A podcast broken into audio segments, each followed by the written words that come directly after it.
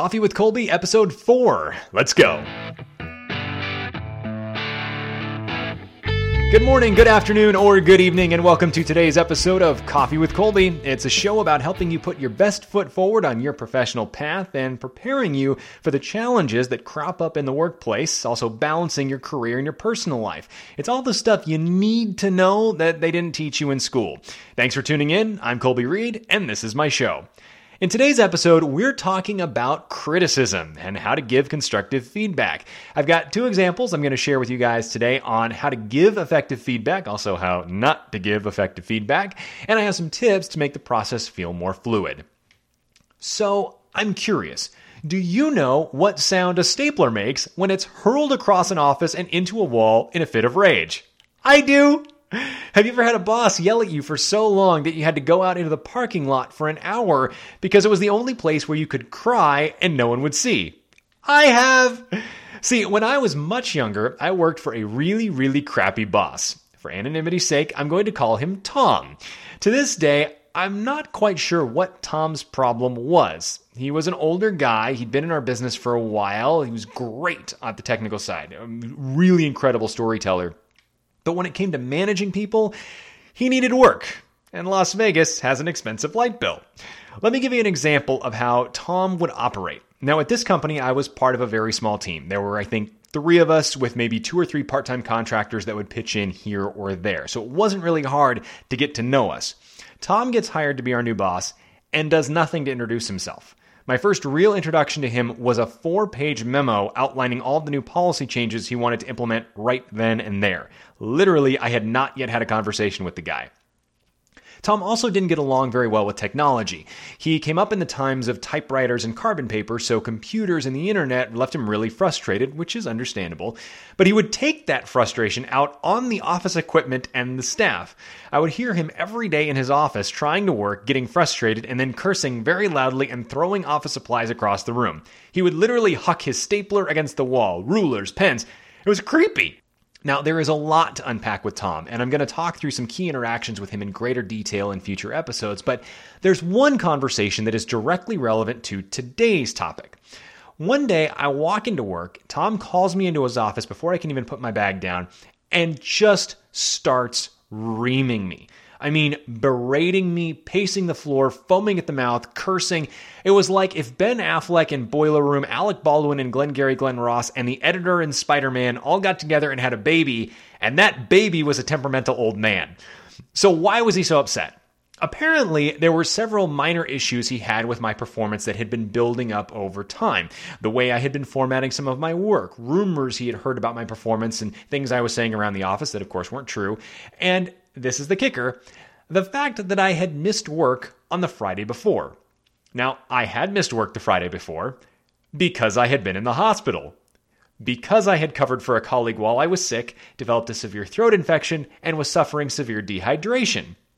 All of this I had communicated via an all staff email on Friday, of course, but he didn't bother to read that.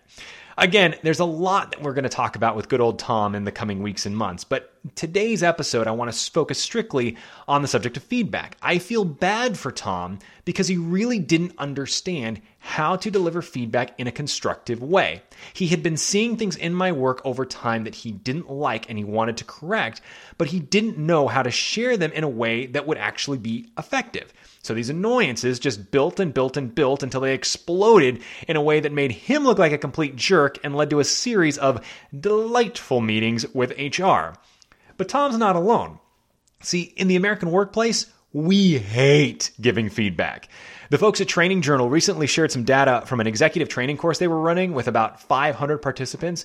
Now, more than half of these senior leaders, so people who have worked their way to the very top of the food chain, they've been around the block half a dozen times, more than half of these leaders would avoid giving critical feedback to their team members or they would downplay their position in order to soften the critique. I find this baffling, but in kind of a perverse, twisted way, I can also see some of the reasons why this happens. We don't want to be perceived as a jerk boss. We don't want to be perceived as a troublemaker if we're not the direct manager in charge. We want to avoid conflict. There's a small part of us that thinks What if we're wrong in saying this is then perceived as us being out of line? We don't want the person we're giving the feedback to be mad or upset at us. Unfortunately, telling someone you don't like what they're doing or that you want them to do something different is just a critical part of a functional workplace. It's literally impossible for everyone to come into work and know how to do everything right off the bat. So it's up to leaders in the workplace to step up and help guide their colleagues appropriately. I'm not suggesting that we all become Dwight Schrute here and try to dictate when Jim is able to take his coffee break, but we have to be able to give appropriate correction from time to time. Now, if you're a manager or a team leader, it's part of your job description. You set the strategy, you set the pace, you set the expectations, and you have to be the one to help your team members understand when they're off the rails. If you're a new professional or even just not a manager on your team, you still have to be able to give quality feedback, whether you're telling your manager about a challenge you're having or asking a colleague to knock it off with the daily tuna melts in the staff kitchen. And in today's workplace, younger employees are actually hungry for that kind of feedback. According to a recent study by Gallup, we were raised in a world where every quiz and homework assignment came with a gold star or corrections to improve the next time. If we're not hitting the mark, we need to know why and how to fix it as quickly as possible. It's like a compulsion. Yes, there are some instances where you run into a power hungry tyrant who nitpicks you on everything you do, but for the most part, constructive feedback is about helping you look better in the workplace and helping your team look and perform better as a whole.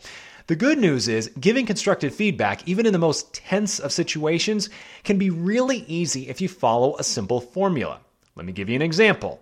Years after Tom's meltdown, I found myself in a position as a team lead. I was working with a guy I'm going to call Donnie. Now, Donnie was a really nice guy. He was talented, he was smart, he could be funny. Our personalities didn't align very well, but objectively, I can say he was a decent human being. Now, Donnie had two challenges. For one, he was a little entitled. See, Donnie and I are the same age, but I came into the company after Donnie and was a step below him on the corporate ladder to start. But over the course of a couple years, I was able to climb up to Donnie's level and then pass him, and ultimately was in a position where I was managing his daily work. I wasn't his boss, I couldn't fire him or give him a raise, but I was responsible for telling him what to do day to day. Donnie didn't like this because he believed that seniority was the trump card and he should always be ahead of me because he started with the company first. That was the key separator for Donnie and I. We were both good at our jobs, but I gave a little extra every day, and that helped move me up the chain more quickly. Here's an example. We worked in roles that could be high stress. There were plenty of days we had to show up early, stay late, and eat our lunch at our desk. I understood this, didn't give it a second thought. I loved the work, it's why I was there.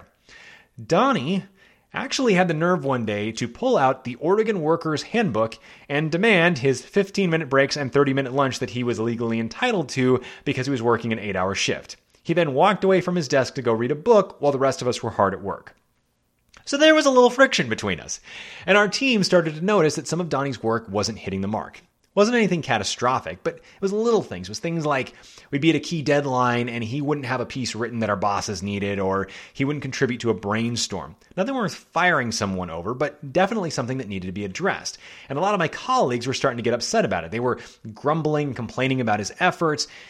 But as much as I wanted to join in that grumble party, there was part of me that knew there had to be another approach. I pulled on my mantra. Everyone here wants to do a good job. Everyone's showing up at work wanting to do their best.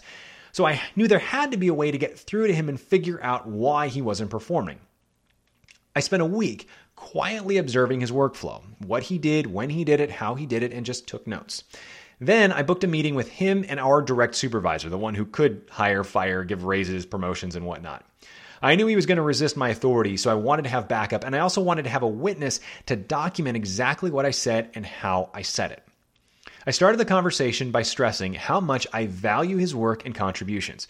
I didn't lay it on with a trowel, I wanted to be authentic, but I also wanted him to be clear that I knew he was good at his work and he was capable of doing great things. Then I told him that I was concerned because I was seeing work slip through the cracks, and I listed specific examples. For example, last week, two of your write ups missed our distribution deadline. We had an all hands brainstorm, and you wouldn't take your eyes off your phone or contribute. I had to ask you four times over the last week for a specific write up that you were working on. I then went on to share my observation that other activities might be getting in the way. I walked past his desk six times over two days and saw he was on his personal social media accounts. He was supposed to be in the office by 8:30 and I wouldn't see him at his desk until after 9. Things that I could see were directly distracting from his work. Then I told him that we were going to try a different approach because I know the great work that he's capable of, and frankly, I needed that work. The team needed that work. I outlined some specific measurable actions that I wanted to see him take, providing me with progress reports on his work throughout the day, verbal check ins once or twice a day on where he was at, uh, things that allowed him autonomy to continue working on his own rhythm, but ensuring that I had visibility into his work.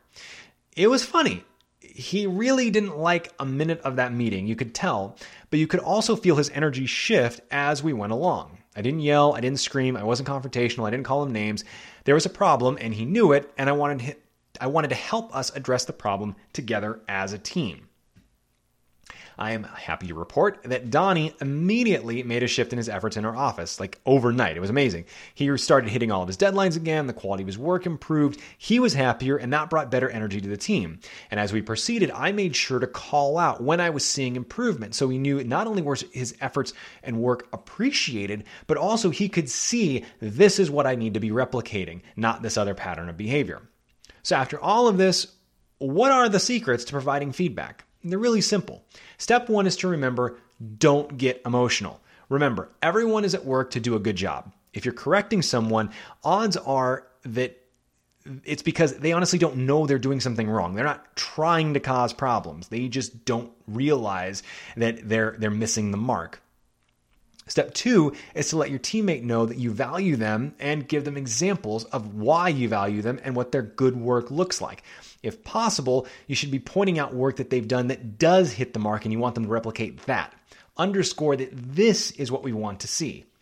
Step three is to call out specific examples of the issue. Do not, do not, do not, I cannot stress this enough, do not use vague phrases like your writing isn't punchy enough or you aren't being a team player. Be specific. Give them something that they can actually address. Your last four reports have had critical typos in them, so I feel like you're rushing and not taking time to carefully review your data. Step four is to present a solution. Don't just tell your team member to figure it out on their own. Bring ideas to the table for how to address the issue. This underscores the fact that this is a team effort, that you believe in them and you're on their side. In the case of typos in a report, do you need more time to put in an extra review of the, of the report? Do we need to clear some time off of your, your schedule during reporting weeks so that you can address an extra review cycle? Step five is to underscore that this is a team effort, that you appreciate that they have listened and you are looking forward to seeing better results. This feels hokey, but it is reinforcing that you believe in them and you want them on your team. No one wants to feel like the problem child. And finally, step six again, monitor and provide quick feedback immediately after. If they're hitting the new mark you set them, tell them. Make sure they know you appreciate the effort. And if they're not hitting the mark, tell them right away. Wrapping up here, great leaders know how to give feedback in a way that lifts up their team, while bad managers yell, scream, and throw staplers. If it helps, practice the conversation a few times with a colleague or a friend. Saying the words out loud is super helpful to get out the nerves of the situation, but don't be afraid to speak up at all. As a manner of epilogue, I do want to share that Donnie continued to improve, ultimately took over my role when I moved on to a new company. He's been recruited by other organizations. We're still good friends when we uh, easily could have been adversaries. Sadly, Tom was not as fortunate. After this blowup, I left the company within a month. He was fired about six months later, and I haven't heard much from him since. And that's it for episode four. Episode five will be coming at you before you know it. Uh, again, if you have thoughts on the show, would love for you to hit me up on Twitter at Colby Reade. That's C O L B Y R E A D E. In the meantime, thanks for listening, and we'll catch you next time.